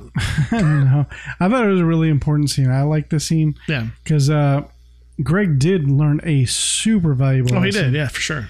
for a hundred bucks too. It's not well. I mean, I guess it's kind of expensive lesson. Three hundred. Well, spoiler alert for three hundred fifty dollars. Three hundred fifty dollars. Today's money. You said it was seven hundred dollars Yeah. Why is it three hundred fifty? because he sells it. Oh, oh, oh! I see what you're saying. Yeah. Well, we're going to talk about that later too, because that comes up later as well. I have a question on that. Um. Yeah, but it, it's a it's a lesson he will remember the rest of his life, and that's really the only way you can learn that lesson Yep. is by doing it. So, like for instance, interesting story. So my daughters have been buying cars left and right lately. Lately, though. Yeah. Oh, okay. Um, like one of my daughters bought her sister a car, and then you know they just between the two of them they have like three or four cars right now. Um, and uh, one of my daughters sent me a picture with like a car she's looking at, you know, a used car, and all. She's like, "What do you think, Dad?" And I was like, "Well, how many miles are on it?" And then she sent me the whole sheet on the wrap sheet on the car, and so I'm looking at the mileage. I'm looking at what they're charging. I'm like, "Well, it seems to be overcharging a little bit." Nothing crazy, but it's a little seemed a little overpriced, especially for that mileage in that year and all that. And um, I was like, overall, I was like, I don't recommend you get this, but you know, like you said earlier, kids Yep. are not going to listen to you. Um, I was like, I don't recommend this as a good deal, but you know, caveat emptor, you know. And so, um, sure enough, problems already with this car. Um, they between the two of them, they have like three cars, and they've all all of their cars have problems right now Yeah. and they're having to it's in the shop for this and the shop for that, getting it fixed, da, da, da, da. and um, they're learning this lesson right now, That and um, and it does suck, but it's something you have to learn on your own. You're not going to take somebody. I can tell you all day, don't do it. It's not a good deal. But until this happens to you, then now that's going to stick with you forever, and that's something that they'll one day turn on their own kids. Look, don't do this, but they're not going to listen. Mm-hmm. See, with me, I did a lot of research on what I wanted before I bought. yeah. You know, I knew that uh, the engine that the Suburban had, the one that mine has, uh, was a good solid engine, and if I could find one with low mileage on it, that the drivetrain would have been good. It's just all the peripheral stuff that's going to have a problem. yeah, So, I mean, it's one thing if you want a specific kind of vehicle and um, you do your research and know what you're getting into, but yeah. if you've ne- if you've never heard of the vehicle, never owned one or whatever, don't even know anything about it, don't know how to work on cars, yeah, yeah, I wouldn't yeah. bring it to a mechanic before you buy it. Mhm. And if they refuse that, then fuck it, don't buy it. Yeah. All right. So, scene 15. Up in the boys' room, Greg enters. Peter asks, because he's nosy as shit, what Greg was talking to dad about. Yeah. Greg says, Oh, a few facts of life, like caveat emptor. Bobby asks, "What is that?" Greg says, "It means, oh, I don't know. I don't know. I thought you want me to take over." Because Greg was doing that caveat emptor, like Oh, waiting for the- what's that? What is that? Yeah. Oh, you don't know? Oh, jeez. Let me enlighten you, children. Yeah. so he says, Yeah, we're talking about life and, you know, caveat emptor. Bobby asks what that is. Greg says, It means let the buyer beware in Latin. Peter pipes up and says, mm-hmm. Yeah, don't you know anything? Bobby says, Oh, I know Latin. Abi Bay 80 Bray. That's Bobby Brady in Latin. Peter rolls his eyes and says, That's pig Latin, loser. That's awesome. that was a bit harsh and kind Yeah. of. Loser. Greg lays on his bed and says, Boy, I sure learned my lesson. When I get rid of that old clunk this time, I'm the seller. And it's the other guy that has to do the caveat emptor. Peter asks how he's going to get rid of it. Greg says, Find someone who's dumber than I am. Bobby says, It isn't going to be easy. yeah, Greg kind of walked into that one. Yeah. Um, like I, I don't know. I can't believe he's willing to screw somebody over like that, man. I'm horrible when I sell stuff to people. I really am. I saw. Remember my my Chevy Sonic, yes. right? Um, we had gotten we were we were at four cars, right? Yeah. And I had the Chevy Sonic in the driveway, and I went like four months without driving. I never drove it. And Yeah. um, my friend Steven was saying, you know, um, I need and I need to get a small back and forth to work car because I have my trucks that I have because he's fixing up trucks and stuff. Um, and I told him I was like, I got this little Sonic, and he's like, well, how much you want to sell it for? Strangely, like almost what Greg paid, I I sold it to him for like seven hundred fifty dollars because I knew he really needed a car, and I knew we got our money's worth out of it. I felt like we did. We bought it. Yeah. It had nine thousand miles on it. No, it had twelve hundred miles on it. We bought it for nine thousand dollars. And when I sold it, it had like sixty five thousand miles on it, and it was long paid off. And I felt like we had gotten our money's worth. Okay. Um, I just I can't fathom purposely screwing somebody over. No, I could never do it. You know, I mean, I could easily like clean it up really nice and wax it and everything and be like, yeah, it's worth twelve grand. It's not. So I wouldn't have been able to sleep at night. I'm the same way. Like when I used to work in retail and sell merchandise and stuff, I was always super honest with people. Like, if there's a problem with something, I tell you straight up. Like, Yeah. oh, I'm looking at this TV. I'm like, first of all, you don't want that TV because it's had problems. We've had to send that brand to service so many times, so don't even look at that one. I would just tell people that because I don't. Mm-hmm. I want them to be happy, you know, mm-hmm. and I don't want. Because we lo- live in the same community, you know. Exactly. I don't want to be out in Walmart with my kids and then they're with their kids and they'd be like, "Oh, that's the guy that fucked me over." And you know, Yeah, yeah. I want to be able to go, "Hey, how's that TV working out for you?" Great, you know. Yeah. And I tell people that too. Like, look, I'm not trying to screw you over here. You know, we live in the same community. I'm not some guy on the internet that lives on the other side of the world. You know. Right. So I'm the same way. I don't. Uh, That's like when I do photography. What I say to them verbatim every time is because I always get asked the question. So how many pictures do I get? You know, if I hire you for a wedding or whatever, and I always tell them, uh, you know, you're lovely people, you, you're great looking, but I don't want your pictures. So I mean, I just edit. I'm going to put a few up in my house. yeah, I edit what I can. You know, if something's you know is either repetitive or I can't edit it, I don't edit it. But I mean, I'm not going to hold back. Why would I purposely hold back shit?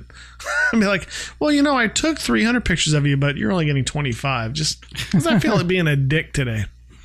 There's a few of your wife that I liked a little too Yeah. much. So, anyways, scene 16. It's a big one. Get ready. Yes, it is. Like it literally is. Yeah, man. we now cut to Greg, the salesman, outside showing off his car to a friend out back. The guy says, I don't know, Greg. Looks kind of like an old model. Greg walks over and puts his arm around him and says, Oh, Ronnie, the word isn't old. the way you said that. Oh, Ronnie. Oh, Ronnie, the word isn't old. The word is classic. In a couple of years, this will be a collector's item worth five times what I'm asking for it. Ronnie asks if he thinks so. Greg says, Sure. Listen, I've got five, six guys after this beauty. Like I said, I want a friend to have it. Ronnie says, I appreciate it too. Boy, this sure sounds familiar. Yeah, right? It's because uh, Eddie said it earlier. Oh, that's right. Just then, Marcia and Jan walk up and ask what he's doing. Greg, while winking at the girl, says, I was just showing him this gem here. Ooh. Hey, tell him how sensational the car is, girls. I, it would have been funny if you would have said truly outrageous. that would have just been funny. Greg, wink, Truly, truly, truly outrageous. Greg winks again. Marcia smiles and says, Sure, sensational.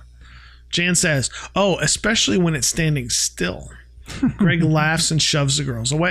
that was really Yeah. funny when he was shoving because he was like really shoving them Yeah. like pretty. I thought it would have been funnier or not funnier, but better sales tactic if Marcia would have been like, "Oh yeah, like any guy that drives this, I fucking go down on him in a heartbeat, you know, or whatever." It's just, like, "I'll fucking pay now." It's just a shame it's a convertible because, you know, everybody will see me when I'm giving Roadhead. He's like, "You take cash, right?" Greg laughs and shoves the girls away. Those sisters of mine, great little senses of humor.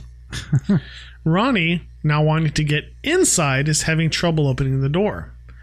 Greg, Greg stops him and says, So it sticks a little. When you've got a convertible, who uses doors? Hmm. You just got to jump in. It's a sports car, right? He pushes Ronnie aside and jumps in, smooth as silk. Oh yeah, he does. Greg immediately slides over to the driver's seat and says, I want to tell you about these wipers I got. I got them hooked up to the horn. It's fantastic. but he is cut short when Cindy walks up with a box in her hand. Greg immediately shoos her away. But Cindy insists and says, But you said these parts were left over after you tried to fix the motor. Greg begins to awkwardly laugh and say, What a wonderful sense of humor. Only nine years old. Cindy, there's a candy bar on my dresser. You can have it. Meanwhile, Ronnie is trying to look in the box. Cindy says thanks and walks off. You know, real quickly, I know so funny because just before Cindy walks up, Ronnie is ready to attempt to jump in, I noticed that, yeah. and then she steps right in his way. He's like, uh. that was pretty funny. Yeah. Greg then asks Ronnie to try jumping in. Ronnie awkwardly climbs over the door and falls into the seat.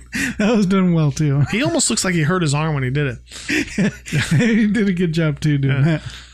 Ronnie then asks how the engine is. Greg says it's great and tries to change the subject. Ronnie interrupts and asks, Well, can I hear it? Greg says, Oh, sure, but it's a waste of time. It purrs like a kitten. Greg starts up the car and it loudly roars to life and backfires a couple of times. Ronnie looks nervous. Greg then shuts down the engine. Ronnie says that it sounded kind of funny. Greg says, Oh, that's just the idle. Nothing more than a couple of turns of a screwdriver can't fix. Make up your mind, Ronnie. Is it a deal? Ronnie says, I don't know, Greg. Greg then asks, What time is it? Ronnie looks at his wristwatch, and there's no wristwatch. Greg decides to look at his own watch and says, All right, it's 4.15. Look, I got to show this to a guy in five minutes. In five minutes, really? 4.20? Really? They made that joke on this when you know everybody's stoned out of mind. I didn't even think of that. Um, all right, it's 4:15 and I got to show this to a guy in 5 minutes. So what'll it be, Ron? You want to miss the opportunity of a lifetime or do you want a car? Ronnie thinks about it for a moment and takes a deep breath. I don't it hit me on this. Mar- Marcia looks so short in this. Like is she is the is Maureen McCormick shorter in stat? Is she really that short? I don't know. Because in the early episodes, she looked so fucking tall. At one time, she was as tall as Greg, and now she seems really short. It Well, seems like before too long, Jane's gonna be taller than Marcia. I don't know. Okay. and um, what the fuck pants are Greg wearing? I don't know. Holy shit! Why do you keep asking about their outfits? Because- 70s. Exactly. Um, and why is Cindy interested in car parts? And why wouldn't they give that line to Bobby? I- Well, I mean, forward thinking, but I don't know why she has the box of car parts anyway. Anyways, that's it. That's it. All right. Well, thanks for joining us today. I guess I'll do the rest of the synopsis myself. No, One minute after that. I know, I'm just kidding. All right, moving on. Scene 17. A little while later, we see Mike and Carol come home and pull into the driveway. Hmm. Carol steps out and greets the girls. Hmm, hmm. They know that Greg's car isn't sitting there and they ask where he went. Marcia says he was showing the car to some boy and they drove off somewhere. He was trying to get us to say how great the old wreck was. Jan adds, he kept winking at us and even gave Cindy a candy bar. And then Mike is like, what the fuck happens here when I'm not here? Yeah, yeah, yeah. then he grabbed the peanut butter and went in the bathroom and said, "Hey, you want to see something cool?" He called for Tiger with a right. jar of peanut butter. Mike and Carol don't look amused, and they begin to walk inside with groceries. They see Peter and Bobby and ask if Greg sold his car. Bobby says, Yeah, he called the guy a pigeon. Peter pipes up and says, He said he was really going to. Sorry. I feel like you're like mad at me. Like, yeah, I get No, it. no, no, not at all. Peter But pipes just- up. I got you. But the way the way um, Christopher Knight says some of the lines, like No, I got That's the it only off the description. tongue Like, yeah. it rolls off the tongue nicely. But that's the only way to describe it. up. He pipes up because he just all of a sudden out of nowhere will just chime in. Peter pipes up and says, "He said he was really going to caveat that guy's eruptor." Carol seems confused as usual. Mike says, "I think he means caveat his emptor." Carol asks where they heard that. Mike says, "I taught him that about buying and selling, but I'm afraid he learned the wrong lesson." Then they walk inside. Um, Peter's wearing the same shirt he wore to Grand Canyon. Is he? I don't know. Yeah, the striped shirt. Yeah, It's almost like he has he owns the shirt. exactly. It's the weirdest thing. And it's funny because he said he was going to caveat that guy's emptor. Carol's like, "Oh, not that again. No, that hurt last time."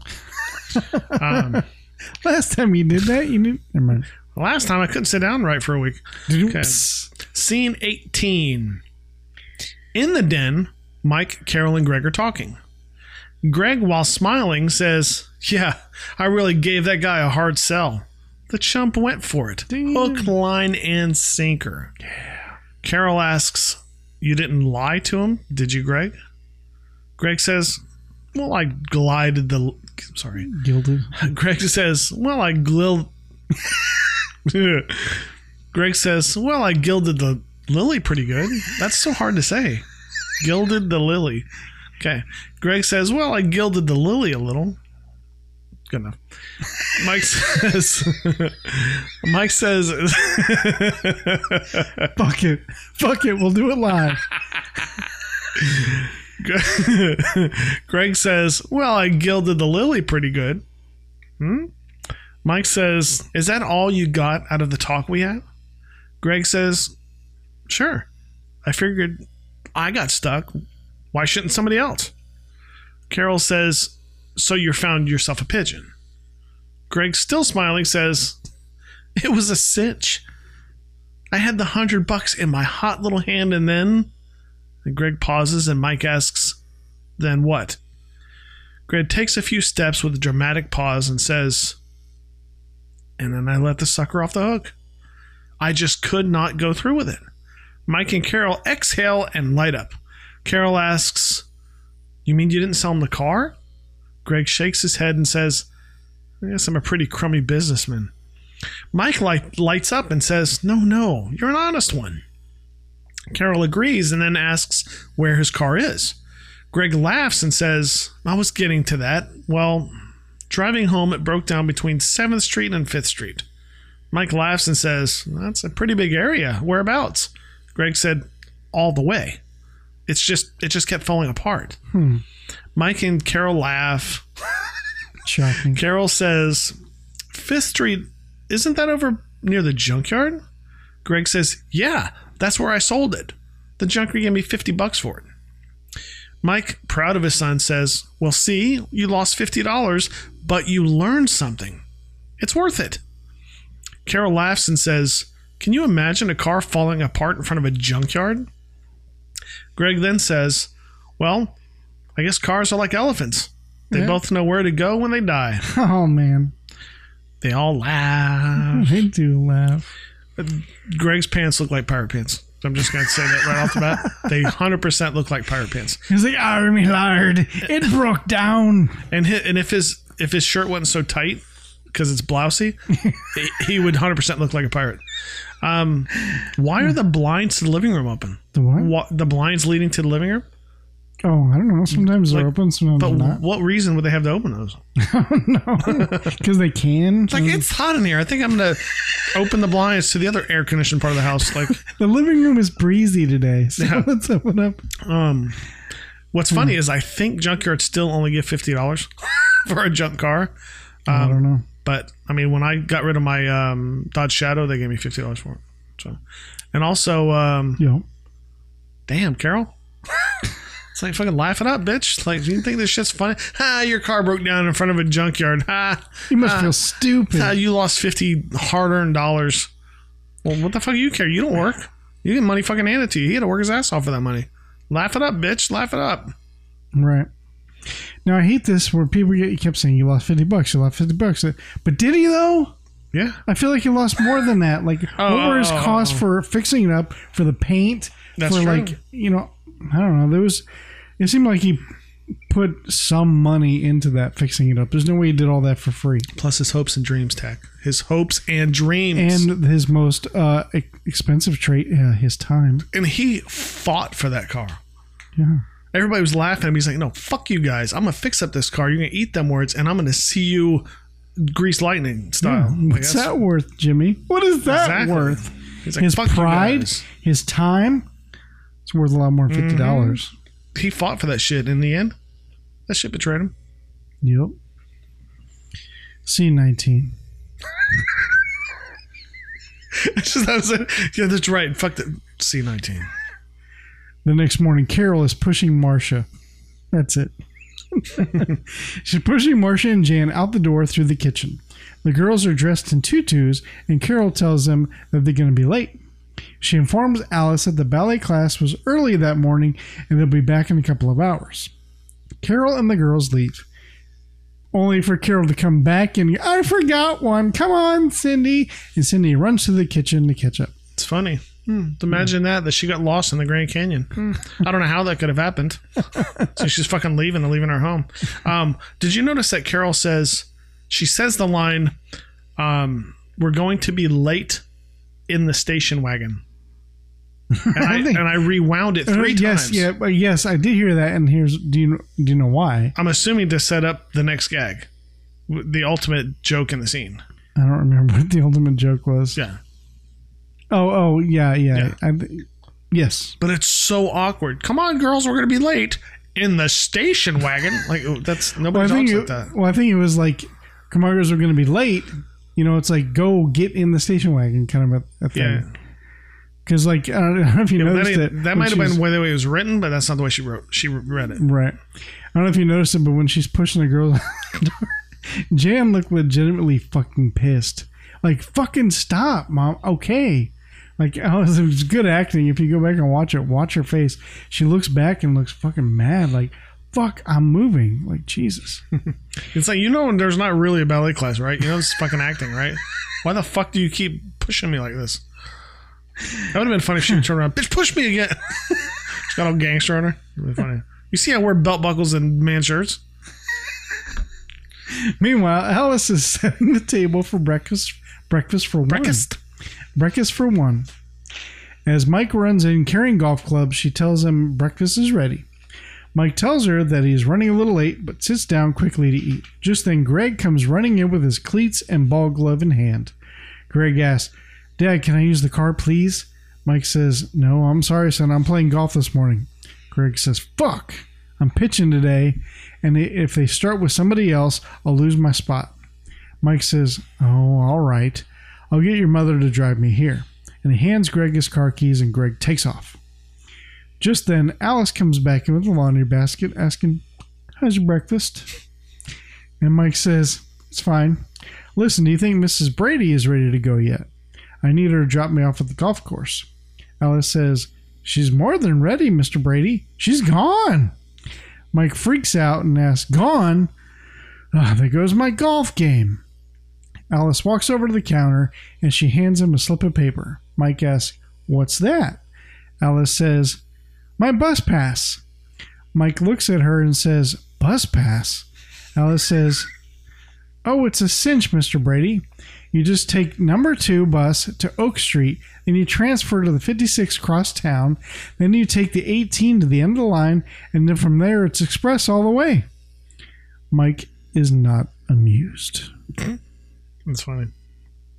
I, I have written down. I'm like, Mike looks at her like, bitch, I ain't gonna take no fucking bus. Like he looks like pissed off, like Right. like insulted at the thought of him taking. Do I I a look bus. like a maid to you? No. I make all the fucking money in this house. You want me to take a fucking bus? yeah. And so, like, she was like, uh, so Carol leaves with the girls, Right? and then Mike sits down, has a little quick conversation with Greg. Greg leaves, and then Alice comes back. And he's like, "Hey, where's Miss Brady? Oh, she's gone. Like, there's no way she's gone already. Like, it has literally been less than one minute since exactly. she walked Right, right, right. walked out the kitchen, not Yep. out the house. And you know out- Greg ain't gone yet. He just fucking left the room. Like he could literally gotten up and looked outside, and they'd probably still be getting into the car. right, right. I don't know. It's just kind of Yes. the way he tells her, like, "Oh, she's gone. Fucking, she's miles away now." It would have been I funny if said- got really upset. What?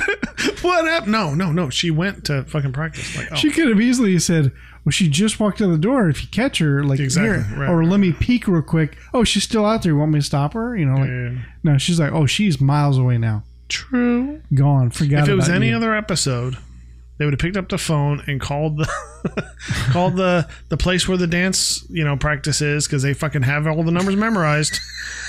hey, Mrs. Thompson. Hey, can you? This is Mike Brady. Can you tell Carol to call me when she get? That's what they would have done any other episode. But yeah, or just told the ballet class, no, you start when we tell you to start. exactly. Yeah. You starting early today? I don't fucking think so. Can I'm you Mike tell her to come back motherfucking home Brady and pick me up? Like that's what would have happened any other episode. But whatever. because he's Mike motherfucking Brady. Exactly. Well, hey Jimmy, that's the end of the episode. Boom. Boom. Yeah, it's nice to be back to normal, and we're done with the trilogy saga. And Exactly. Nice normal episode. Yes. Yeah. Cool. Okay. Well, we had fun here today. Don't be offended. We do love the show. We're not racist or sexist. No. Yeah. No, we're not. But hey, if you haven't checked out our website, go check it out. It's a verybradypodcast.com. Yes. What was that? I said yes. Yife. Um, also, if you feel like it, do a rate and review on Apple Podcast, Castbox, or Podchaser. Or hey, Can you hear the horn outside? Can. That's another person giving such good reviews that they like. I need to express this louder, and they're out in the car honking their horn. Sounds like a lovesick moose out there, Exactly. doesn't it? Or you tell two friends about the show. That's right. You can send an email to the show and tell us how you like or dislike the show at a very Brady podcast at gmail.com. Or join the Facebook group and join in the conversation and the fun. Post memes. Just don't be a racist dick. You could check out the Patreon. Hmm. That's patreon.com forward slash a very Brady podcast. Or follow us on the Facebook page, and that's where you get all your updates. Like if we're going to be late or something like that, or there's not going to be an episode, that's where you're going to find out all of that information. That's right. And there's more Very Brady podcast to come. In fact, Yeah. on the next episode, season three, episode 5 mm-hmm. my sister, Benedict Arnold, Oh, what's that about? While the Brady's set up a dunking tank for the school carnival, Greg and Marcia come to blows. When Marcia agrees to go on a date with Greg's biggest nemesis, Warren Mullaney. Not Warren Mullaney. Warren Mullaney. In fact, his middle name is motherfucking. what a Yeah, that's his real. Like I looked it up. I looked up his birth certificate, and it's that's really his middle name. I thought it was Warren Big Dick Mullaney. I think is how that's how he's known around high school. But we know that Marcia in the past and in the future in the the, the movies, uh, she kind of goes for nerds. So um, we'll see what Warren is. We shall see. Warren sounds like a nerd name. But It does. So yes, we will see what that's about. All right. Well, thanks for joining us today. Yes. Appreciate it, and uh, we will see you guys next time. Yep, and uh, I have been Jimmy, I've been Tach, and this has been a Very Brady podcast. and we will see you on another sunshine day. Keith Smoten. You. My no! Hey, thanks so much for stopping by and checking out the show. And come on back here for new episodes every Monday. Don't forget to subscribe to the show. Also on Apple Podcasts, please leave a rate and review. It helps the show out tremendously. Head on over to a verybradypodcast.com to check out past guests. And maybe you wonder what Jimmy and I look like, but you know, it's not as good as you think, so don't get too excited. And you can contact us at a very Brady podcast at gmail.com. Send us an email and we'll read it on the show. And also head on over to the merch store at teepublic.com. The link is in the description below. And don't forget to join the Facebook group. It's called a Very Brady Facebook group. And also there's a like page for the show as well called a Very Brady podcast. So join in on the fun, join in on the conversation, post memes, do whatever you want. Just don't be a racist dick. And be sure to also check out the Patreon page. If you enjoy the show, give a donation and become a patron. We'd certainly appreciate it. Just head on over to patreon.com forward slash a very Brady podcast. Until then, this has been a very Brady podcast and have a sunshine day.